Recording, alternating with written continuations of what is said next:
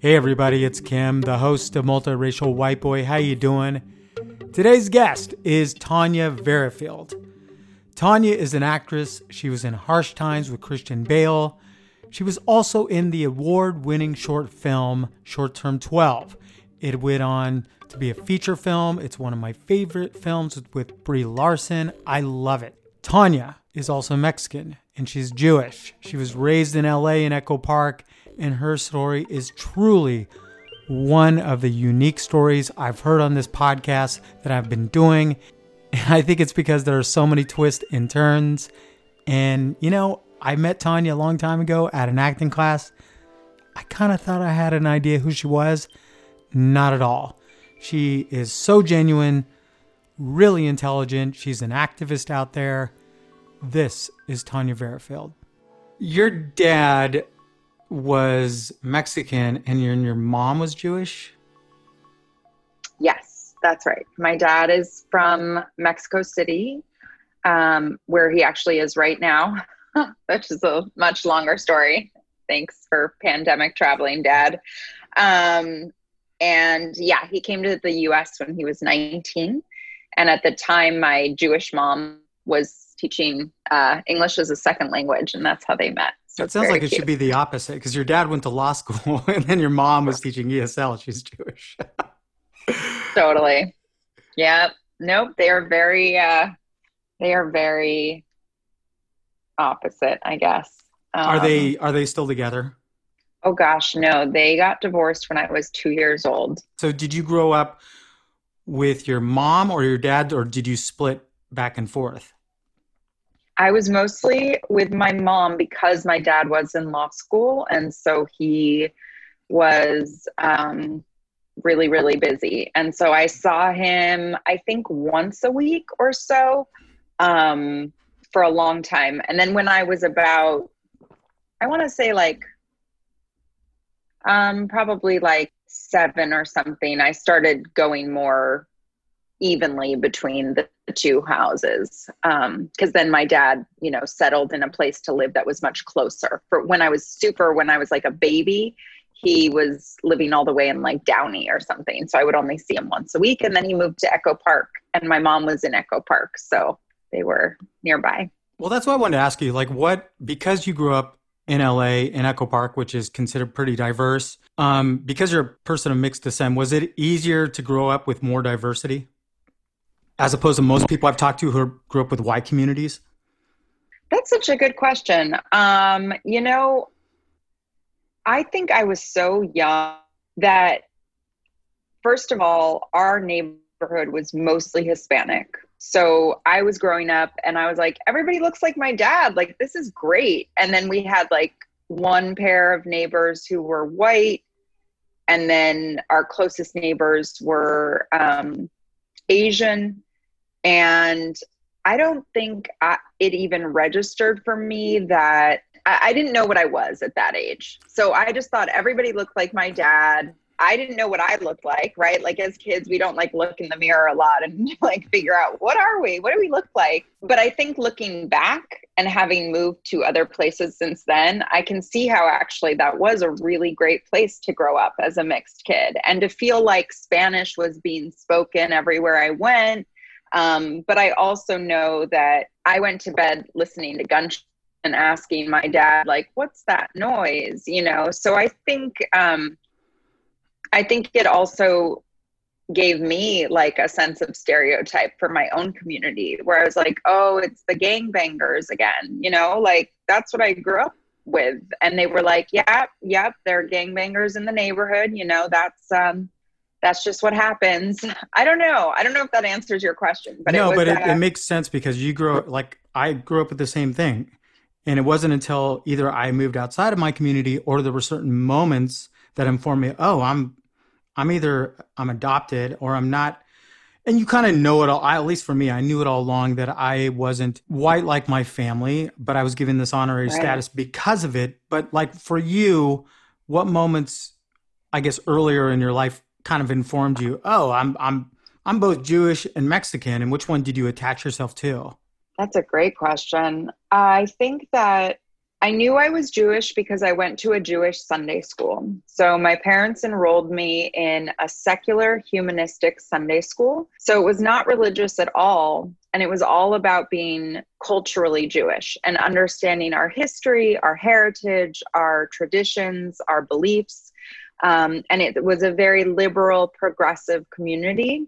And so um, that was sort of where I founded this idea that I was Jewish and I understood that I was fully Jewish because people would ask, you know, right away, well, are you whole Jewish? And of course, because it comes through the mother's lineage, I'm whole Jewish, full Jewish.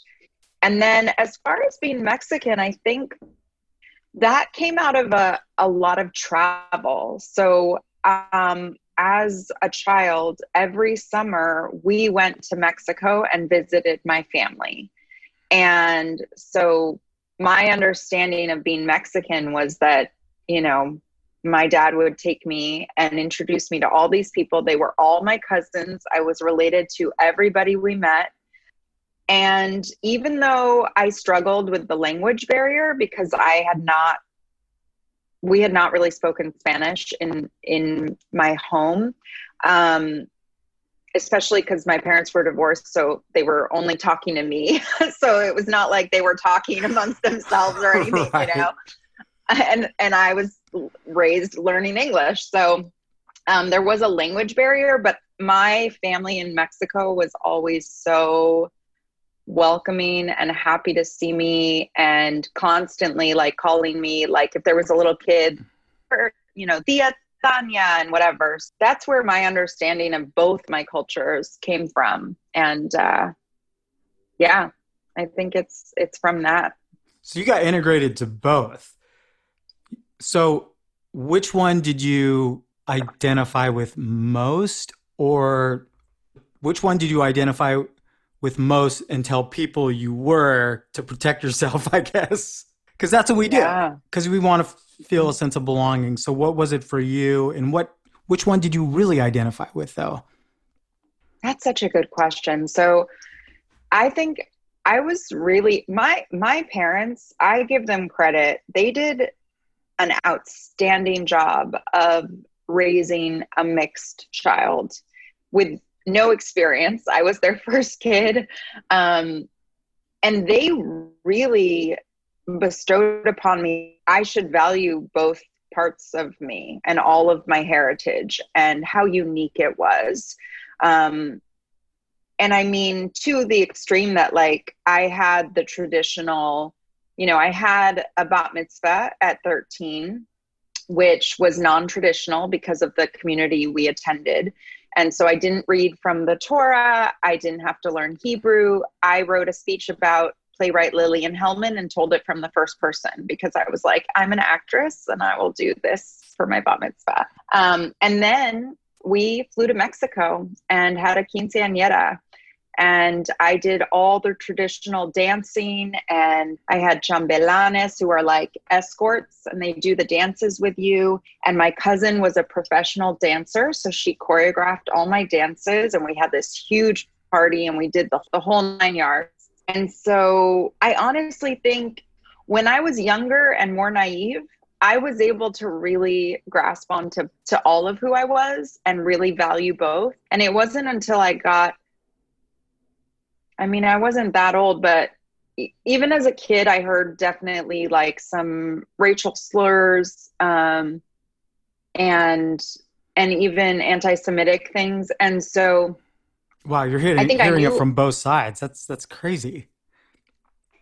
Yeah, it was. It was. I, it's funny because I had this conversation with my mom recently with everything that's going on, and she was like, "I don't remember you coming home and telling me." And I'm like, "Oh, I remember coming home and telling you." Did you like, really come home and talk to your parents about that? I did, I had this discussion the other day, and we were talking about how we didn't tell our parents because we didn't know what racism really was, and we didn't really know the impact of it. It's interesting because I did initially, you're right, now that I remember back. So, first of all, I heard an anti Semitic uh, comment in second grade when I expressed that I was Jewish. And I do remember going home and asking my mom that one because it was something I had never heard before. And so it just didn't correlate to mean anything in my mind. So I had to go home and ask, like, you know, mom, a boy today told me, I told him I was Jewish and he asked me where my horns were. What does that mean? And my mom told me she didn't remember that. So I was like, oh, that's interesting. But I think you're right. With the racist comments or more like interactions that I witnessed with my dad looks very uh, dark skinned and had you know when I was growing up he had long black hair like really thick you know um, he just he looks he looks like where we come from right? Like he looks like the Mexica people which is like the, the indigenous people to Mexico. And definitely when I would see these incidents in front of me with my dad, I didn't have anyone to talk to because I saw how upset my dad got, and it didn't really seem like I wanted to ask him, you know, what did that mean? And I don't remember ever asking my mom. Um, but I definitely took those in. And I know that's why even today, like I could tear up right now because I'm so sensitive to watching my dad live his life those things happen very mildly, like very mildly. It's more like you're not Mexican enough, or oh, you're Mexican, or you know, what are you, or um, you don't look Mexican, you know, all the things. But for my dad, like it's still really egregious, even more so now, of course, in the last, you know, three and a half years. So, um, yeah, so I, I don't know that I ever had a place to go ask those questions. I think I just learned to watch it.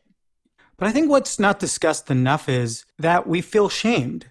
And do we, it's like when you feel shame, you feel a sense of abuse. And anyone who feels a sense of abuse, whether it's physical, whether it's verbal, they don't really want to discuss it because they don't want to feel like a victim. They don't want to feel, they're basically going to bury it because you don't know why people are doing it. It doesn't make any, it, it's so absurd and doesn't make any sense. So I want to go to you talked about how you dropped out of Berkeley after 9 11 and started acting. I met you actually in acting class with Marilyn, Marilyn mm-hmm. Carney. And back then, when I did act, that like I was considered by both agents and casting directors a wild card. You know, you're the wild card, which means we could go with, we could see you as this and we could see you as that, or we could just take a chance on you. Have they suggested that that you're that too, or do you? Because you you passed as, as though you have played roles that where you're Hispanic. Yeah, I the first big advice I got. So I won this um, competition that no longer exists, and there were all these prizes. Um, a lot of them were meetings, and so uh, that was sort of me very at the very beginning of my career. And so I I won this meeting with a huge casting director and I sat down across from her, and I don't think I had worked my first. No, maybe I had.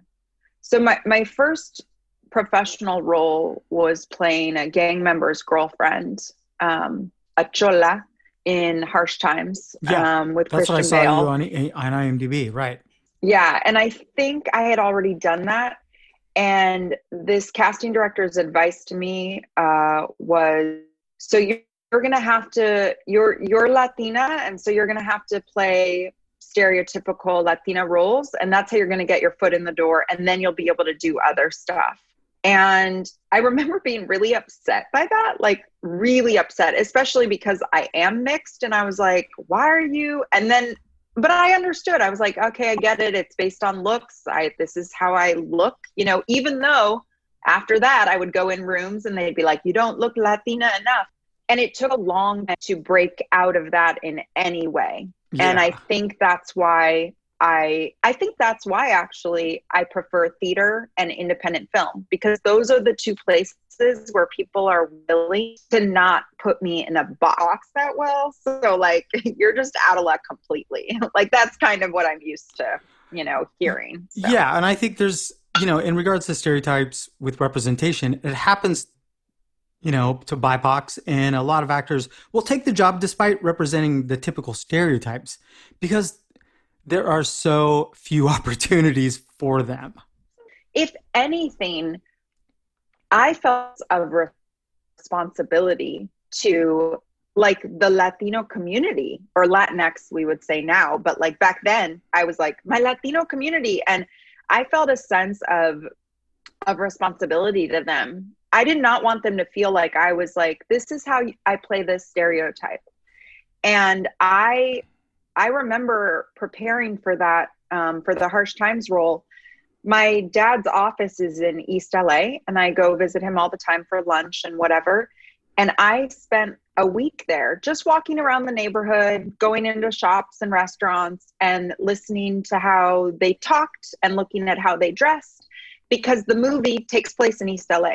So I was just doing research and making sure that I was going to do like a good job, as in a respectful job. I remember specific job, like the woman who played my sister, fantastic actress whom I love. And she was so encouraging, you know, like the accent, the dialect that I put on is how she speaks. And she was like, You're doing a great job. Like, we got this, you know. And I remember after another actor who is still a a working actor, I see him in things all the time, uh, told me what a terrible job I had done and that he knew all along that I wasn't that. And that was really hurtful for, you know, but what he didn't know, because he told me that, you know, on set basically, which is not good to tell someone on their first professional job. Like, I definitely advise not putting in your two cents. But unlike him, I remember after the shoot, um, both the director, who had not recognized me when I arrived at set because I didn't look or talk like the role I had gotten, and Christian Bale both complimented me on my work and said the director told me you impressed Christian and you impressed me, and you know that was a um, a win for my acting, but also made me feel like I had done my job in representing who I was there to represent because the director wrote that screenplay based on his own experiences and that we actually filmed at his aunt's house kind of like in east la area so I was like, okay, I did my job, even if that one guy like put me down or whatever. Um, but yeah, even the stereotypical roles, I think, you know, it's like there are stereotypes, but there are also real people who work those jobs that are, you know, Latina. So like I I carry that weight proudly. Um, it's just a, a matter of also being seen for who I am whole, which is, you know, I haven't seen a Mexican Jewish role yet. I don't know about you, Kim. I, I haven't seen that one. Not a whole lot out there. Um, but I think you brought up something that's super interesting that you going out there as a mixed person and even as a person of fucking color, you do have an enormous pressure of how you represent yourself because you're put on a pedestal. And when that pedestal didn't you know, live up to the standard of that one individual. He had to say something as, you know, and that just seems, it's that comment is so much more than just you not being a good actor. It's insulting on so many different layers and levels. Yeah, it's so true. And I think that what you said about being put on a pedestal, I think it's also, for me, it's not even just in our careers, but it's in life. Like, because we are people of color, we are set to us like a higher standard. We somehow have to disprove all the stereotypes that are out there. And if we don't do that, then we are adding to the, you know, system, the systemic racism that's already deeply integrated everywhere. And so there's this additional pressure that when I mess up, like, oh, great. Like, for instance, I dropped out of college. Great. I added to the number of Latinx students who drop out of college. Now, did I do that for that reason? Of course not. Do I want sometimes I want to go back just so that I can say like first generation on his side graduated from college. But that's just not in the cards for what I want to do with my life. It doesn't I don't need a college degree to act. But those are the things that make me go like, "Oh, that's that's more pressure on me. I should do that because of what that creates in when people go, see, like Latinx people, they're lazy and they drop out. And I'm like, well, I did drop out. I'm not lazy, but I did drop out, you know. Um, I think it's similar to what we're seeing now, you know, when when every time a black person is murdered by the police, we see their rap sheet come up. Like the one thing they did, you know, 13 years ago that is irrelevant to the fact that they were murdered in cold blood and you know and then we see like and the cop did this one nice thing where he brought donuts on this day like are you kidding me? That's so that's what we're looking at now. That pressure you talk about i mean that is very real. And i think i live with that pressure a lot. Every time i set foot out my front door i'm like all right i'm representing i'm i gotta represent everything you know? You know i feel awful that you feel that way because angel parker talked about that of she's always working her ass off to to remove herself from all the negative stereotypes that come with black people and her kids and her family. And that just seems like an insane amount of pressure. I want to move to fair representation because you did uh, short term 12 the sundance short film. It's i love the feature film. It's probably one of my favorite films ever. It is. i fucking love it. It's so good and I think I like it so much because there's so much real the, the diversity in that film is not made a spectacle of. It's not stereotyped, and it's there's something authentic and genuine there. And tell me what was is it better when you see that representation on a set and you're like, oh, this is more like real life? Because sometimes you feel like a token of it. It just seems like it's better when people have a better understanding of how things really are. And then you come to it on set, and then you could start playing things truthfully. I think that's such a good point. I, have never uh, thought about it in those exact terms, but I think if I were to look back sort of at my little Rolodex of projects, when I feel the most comfortable, I'm on a set like the one you just described, where it's a reflection of the reality that I live in and grew up in and there's something that is innately easy as in puts me at ease and allows me to do my job which is to play which is yeah great. you're acting yeah yeah and i think that even more exciting and i loved working on the short of short term 12 that short changed the trajectory of my career as well as solidified for me what exactly I wanted to do. And of course, I got to work with the lovely and so talented Destin Daniel Cretton. And, you know, but we were making a short about foster care. So the idea that we could have done it without diversity is less less likely in my mind. I, I don't know a lot of you know foster homes that are like mostly white kids uh, and maybe i just haven't been to them i consider myself constantly ed so maybe i just don't know. But um i think you know going forward it's nice to now show up on sets where there's that kind of diversity and that's not the subject matter. We're not you know in the foster care system or we're not specifically in East LA so we're going to have this particular mix of people but we're somewhere else you know and there's a diverse cast around us. I don't think we're quite there yet but I see that that's what people are moving towards and to me that's really exciting because or, or for instance like um, any Shonda Rhimes show that's you know a perfect example of seeing diversity in a place where you're not like well it's because this is a low income hospital or like you know this this firefighting community is you know no it's just diverse because that's the reality. Okay i want to finish this and you're gonna please finish the sentence. Um, i feel optimistic about black indigenous and people of color because because for the first time in my lifetime, for sure, it seems to me that more people than ever are becoming invigorated and energized to change the destructive system we've had in place for so long.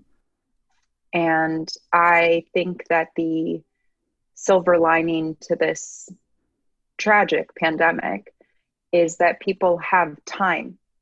Not everyone. A lot of people are really struggling to still get unemployment or make ends meet or figure out how to not get evicted.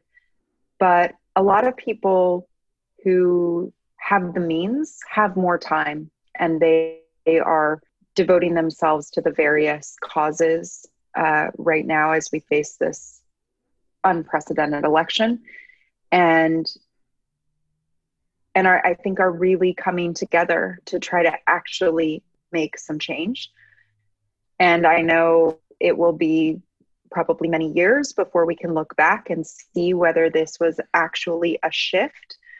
But I'm very hopeful for it. And I'm doing everything that I can think of to make that a reality.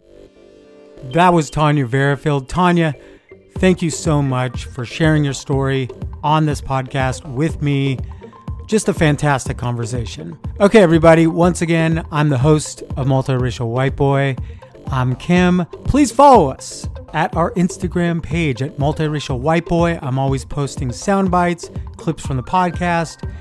And I can't tell you how thankful I am for all these private direct messages I get on Instagram. People telling me they're really digging what we're doing here, what they're listening to. So, thank you. And again, please share and subscribe. I will see you next week.